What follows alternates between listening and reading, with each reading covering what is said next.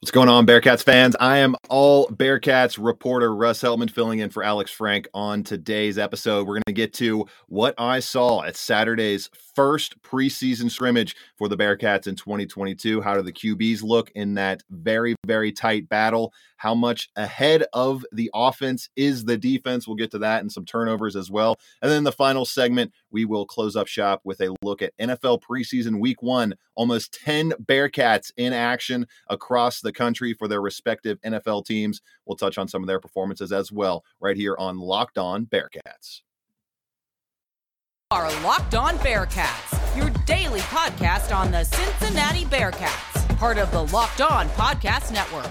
Your team every day.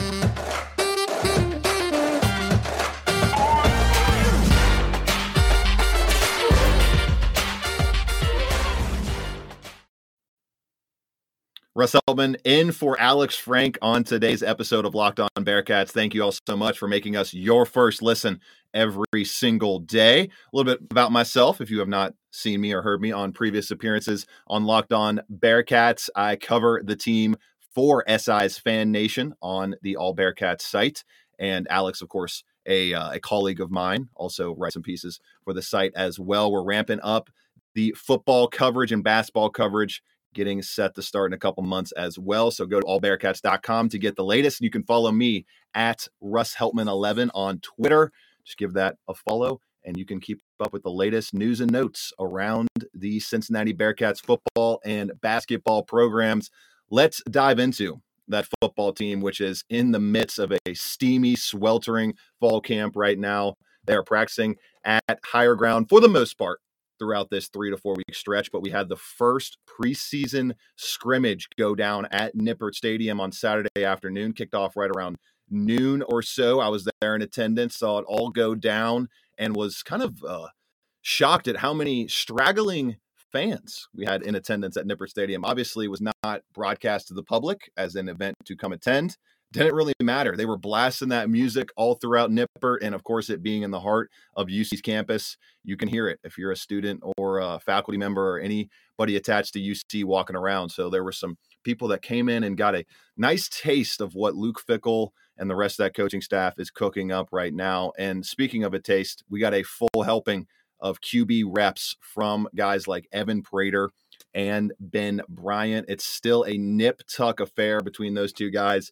In terms of what I saw on Saturday, I would say Bryant was a little bit better on the afternoon, a little bit more more polish for lack of a better term, was steadier. Didn't quite have as many big time down the field throws as Evan Prater did, but one that stood out to me was a beautiful fade ball down the left sideline to Nick Mardner, the six foot six talent who actually spoke to the media after practice and highlighted how he loves both of these quarterbacks. They both throw him a great ball. They both do a really great job of connecting with him and and being there day in and day out to get that chemistry down with a guy that just transferred in from thousands of miles away over in Hawaii. So the fact that we saw that fade ball go to Nick Mardner, he easily high pointed that puppy and got down and started pounding the uh, started pounding the six drum all those times for the first touchdown of the day for the Bearcats.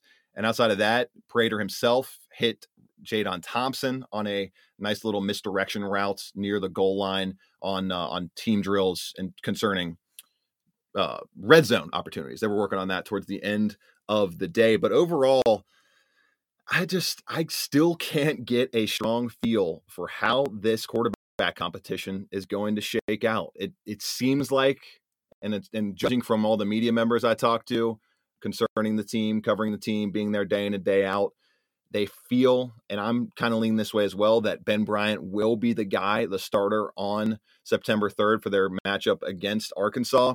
But Alex and I have had this conversation and have hammered this point home so many times, and he did on the previous episode of Locked On Bearcats, which you can catch uh, right here on YouTube or wherever you get your podcasts. It just behooves a football team oftentimes so much more to let the young guy get the experience. And seeing as I can't tell a big difference between Ben Bryant and Evan Prater right now, I can't tell a big difference in their leadership skills. One little fun nugget I wanted to save for the Locked On Bearcats audience right here that I saw happen during the uh, during the scrimmage was towards the end of practice, uh, final kind of three or four sessions of team drills, Nick Mardner just stone cold dropped and Evan Prater drag route over the middle of the field. It was a great ball that Prater worked in there, went through his progressions. I think Mardner was the third progression, third option on the route tree, went through him well like any professional quarterback would. Dime ball to Mardner right over the middle, just drops right to the ground. And Mardner was clearly upset with himself. Whole offense, whole defense runs the respective sidelines. They kind of go huddle up, and Mardner's off to his uh, off on his own to the side on the sidelines doing push-ups as a little punishment for the drop. And who's there? Ready to give him a pat on the head right when he gets up from those push-ups. It was Evan Prater. So the leadership aspects, the leadership traits, the intangibles, all of that stuff are there for both of these quarterbacks. And I just think when it's all said and done, not that UC is going to regret not starting Evan Prater, but man, it's just all of the all of the attributes are there. They're all sitting there for Evan Prater to be a big time premier college football quarterback and maybe have a chance at doing something at the next level, although that's a long, long way away. But to me, it, it just behooves this team, especially when it's this close. If it's this close and you still 10, 12 days in the camp, Luke Fickell still not really able to give a definitive answer on who's leading this race then to me, you go with the guy with a longer runway in the program, a guy that can entrench himself even deeper for more years to come in this program, and that's Evan Prater. And that's no shade, no throwing stones at Ben Bryant's game. He's very capable. He's a great leader. He's done a great job of acclimating himself on this team. But to me, I, I so far would would if I were making the decisions, give the edge to Evan Prater but we shall see how that plays out over the next couple of weeks. Another note for the people Ben Bryant limited in practice in the week leading up to the scrimmage, so he did not get a ton of reps. Praterably, and according to reports from multiple local media members, took a very good advantage of those extra reps that were afforded by Ben Bryant not being on the practice field. And so now that you had kind of a better day from Bryant, steadier day in his full return to action on Saturday, this next week of practices, and the Saturday scrimmage coming up is going to really, I think, start to crystallize what this coaching staff thinks and what they're leaning in terms of who is going to win this quarterback battle between Evan Prater and Ben Bryant. Defensive coordinator Mike Tressel said uh, about a week ago from this recording, if they took a poll in the coaching staff, they would probably have to go to a tiebreaker because it would be that split down the middle. And Fickell said, "quote We're going to continue to evaluate. For us to continue to move forward, we go, we're going to have to find out how that offense is going to go. Every performance factors into that, and that was uh, prompted from a question from our friend Justin Williams of the Athletic, asking how much of each aspect of every practice, of every meeting, everything goes into the quarterback battle. And Fickell as he is wont to do, did uh, did this some classic coach speak and said that it all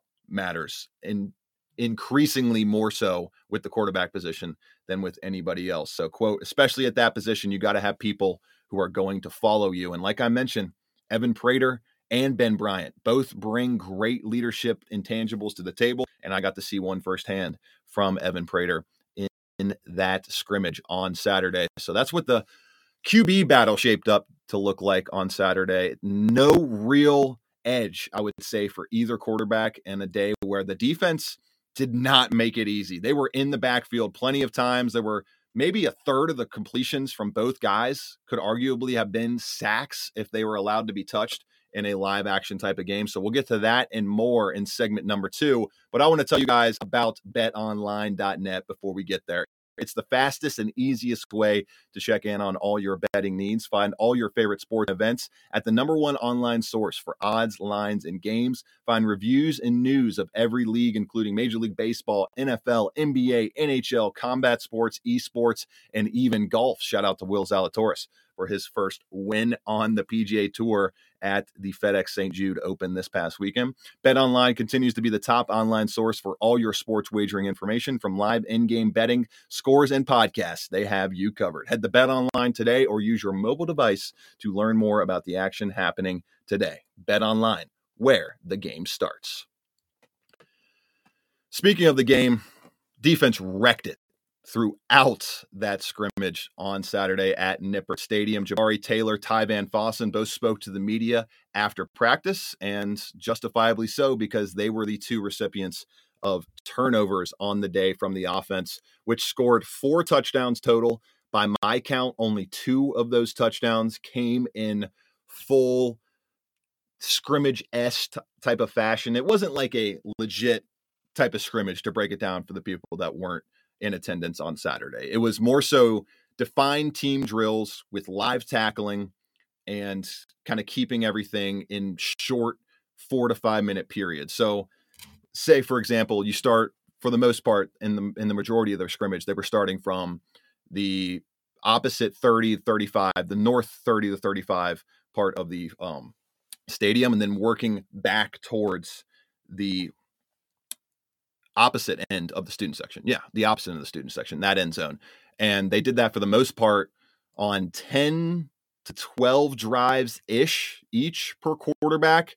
And they worked in Brady Lichtenberg and Luther Richardson as well on some of the third string reps. And then towards the end of practice, they got into two minute drill mode, which for the most part happened in the red zone and inside the defense's 30 30 to 35 yard line and then the final four drives they were working on goal line stand type of scenarios. So the fact that the defense gave up one to two t- give up just two touchdowns on those longer drive sequences just goes to show to me that this unit and especially the defensive line is still a step above a step ahead not necessarily better but a step ahead developmental wise and acumen wise with what they're trying to accomplish at this point in camp, as opposed to what the offensive line is able to do.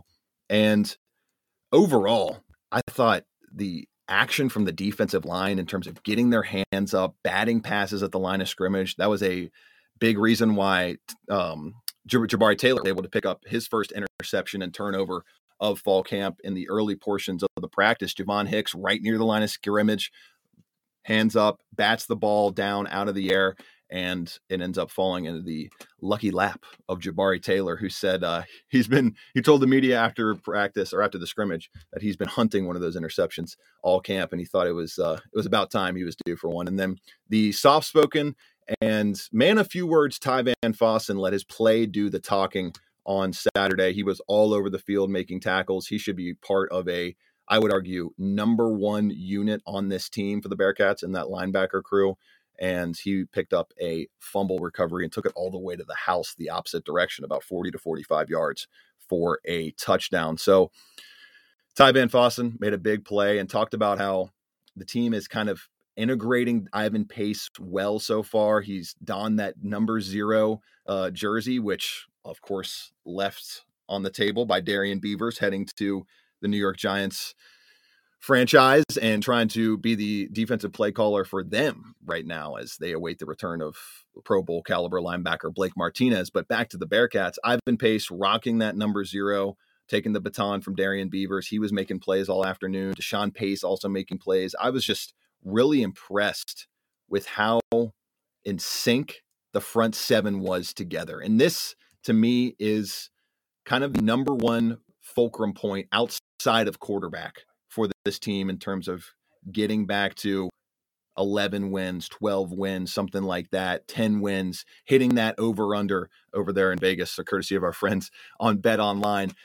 The the factor that the linebacking crew is going to play, the factor that the defensive line is going to play, how much talent, how much returning veteran savvy there is to that room is going to be so massive. And it's been on display throughout camp, and it was fully on display Saturday with those two turnovers forced largely because of the front seven, and then another returning veteran and a guy like Javon Hicks. Uh, younger player that stood out to me as well defensively was J.Q. Hardaway. We are going to see a much different cornerback room and quarterback cornerback rotation this year for the Bearcats. Really only had largely three guys out on the field for the majority of snaps last year in Arquon Bush, Coby Bryant, and Ahmad Sauce Gardner. This year, we could see Sammy Anderson, Todd Bumpus, JQ Hardaway. I mean, six, seven guys could be rotating all throughout this cornerback room, headed up by the veteran Arquon Bush. And JQ Hardaway, I think, is looking like one of those players that will have his name firmly in that rotation. He was strong on coverage throughout the afternoon, made a couple nice tackles.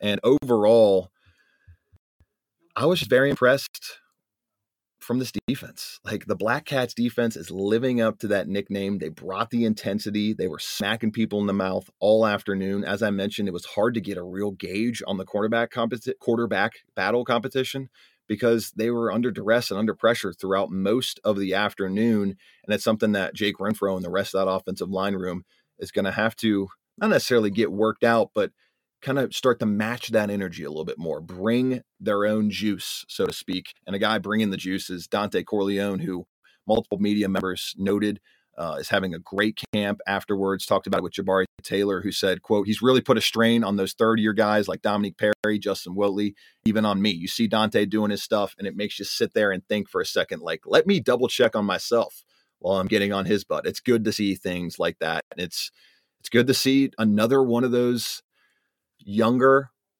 up and coming developmental talents on this front seven pop. If Dontay Corleone is playing like this all season long, he's going to be a major factor. And I've also liked what I've seen from Noah Potter. He was making some plays on Saturday, had a sack or would be sack if they were allowed to sack the quarterback on uh, on one of the team drills.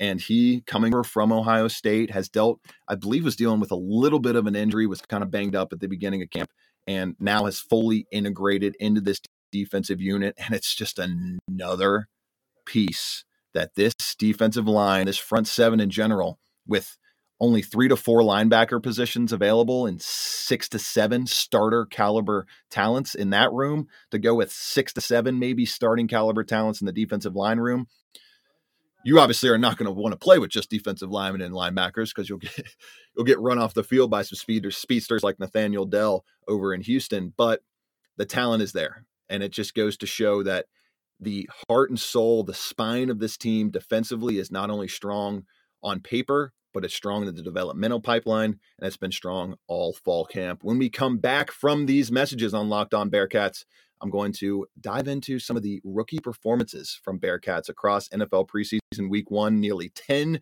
UC products getting their playing time upped in the NFL. This is Locked On Bearcats, and I'm Russ Heltman. We'll be back after these messages. And we're back on Locked On Bearcats. I'm your fill-in host, Russ Heltman, in for Alex Frank today. And we just got done talking about Saturday's scrimmage. A lot of insightful stuff coming out of that, especially for that defensive front, which looks looks to be another another great one produced by Luke Fickell and the rest of this staff. Speaking of UC Productions and UC Products, we have nine and yeah, 10 Bearcats. Yeah, 10 exactly. Bearcats getting action in on preseason games across the NFL this past weekend. Desmond Ridder kicked things off on Friday. Well, technically, Darrian Beavers kicked things off on Thursday, wearing the play calling helmet as the middle linebacker for the New York Giants defense. He had a nice tackle for loss that I saw in that game and is trying to take full advantage of those extra reps that he's getting as Blake Martinez still works his way back from a torn ACL, the starting middle linebacker and defensive play caller for, or defensive signal caller, I should say, for the New York Giants. And then Desmond Ridder, we got to spend a couple minutes on this. Marcus Mariota comes in, plays very, very well, was solid. I believe he missed one pass in his debut, had one drive afforded to, and then it was all Desmond Ridder show from then on. Up and down accuracy wise had a few blatant drops from his receivers, especially on a couple key third downs that ended drives, but ended up 10 of 22 for 103 yards, two touchdowns, had 59 yards rushing on, I think it was almost 10 carries, something like that. So showed off the ability with both his arm and his legs, and had the fourth down miracle throw to Jared Bernhardt on uh, the final offensive play of the game for the Atlanta Falcons as he slammed the door shut on any thought of a comeback or any thought of a opening win in the uh, in the hard knocks era for the Detroit Lions. We will get to see that that capper on the Tuesday episode of the HBO show. But Desmond Ridder, looking at kind of the few throws I was able to see, popped in and out. There was a lot of different Bearcats playing on uh, on Friday, including Myjai Sanders back in town here with the Arizona Cardinals to take on the Cincinnati Bengals. Desmond Ridder's a gamer and obviously it's up and down 10 of 22 it's not i don't think going to cement him in a true quarterback race now for the top position with the Atlanta Falcons. But the fact that he was still able to go through those ups and downs, work through that game, ended leading the team to victory in the final offensive play of the day for Atlanta. He's a gamer. He's a winner. He's a guy that's just going to get things done on a football field. And to me, this should give Arthur Smith and that Atlanta Falcons coaching staff a little bit of relief, allow them to sigh a little bit and think, hey, if Marcus Mariota reverts back to what he's looked like when he gets knocked around throughout his time in the NFL, then we can maybe we'll salvage this season if possible and see what we have for the future in Desmond Ridder. We feel confident enough that he can go out onto a football field and still be able to hold his own. Obviously, still two more games left for all of these rookies to show off their skills in. But Desmond Ridder, great, great debut. Not necessarily a 100% perfect debut. You'd love to see that completion percentage be over 50, 60%, obviously, but a solid debut nonetheless as he led the Falcons to a 27 23 victory. And then we also had Jerome Ford this weekend being the best player offensively on the field for the Browns in their 24 13 win over the Jacksonville Jaguars. 10 carries for 57 yards and a touchdown, had four catches for 45 yards and another score, had a really nice acrobatic athletic catch on the touchdown reception, led the team in rushing and receiving yards. Jerome Ford, especially, and I noted this in my article at allbearcats.com. Of course, Russ Heltman filling in, um, filling in for Alex Frank today's Locked On Bearcats.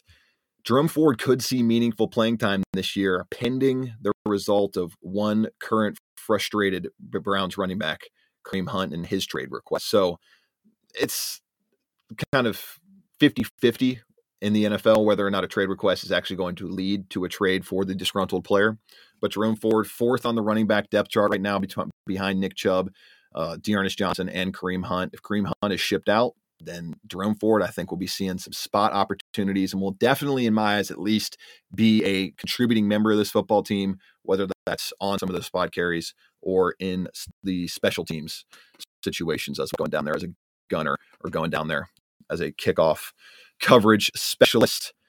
Some other quick notes on NFL UC rookies from preseason week one. We had Coby Bryant, who was uh, put in a little bit of a viral clip on George Pickens' attic deep touchdown catch. And I'm not going to throw any shade at Coby Bryant for being in that clip because he had great coverage on Pickens. The guy just keeps showing why it might have been a little too low to have the Steelers get the opportunity to draft him in the second round, speaking on Pickens, of course. And then Coby Bryant did make a nice play in coverage in the middle of the field on a tackle later on in the game in the second quarter. So like to see that out of Coby. He's been getting rave reviews all throughout camp. Curtis Brooks, another guy that only had one kind of pop up on the stat sheet, and that was a nice third down stop of Case Keenum in the second quarter of the Colts game against the Buffalo Bills. And then Alec Pierce, a pair of catch, two catches for 27 yards, had uh, his first ever touch on an NFL or touch of a football on an in an, in an NFL game.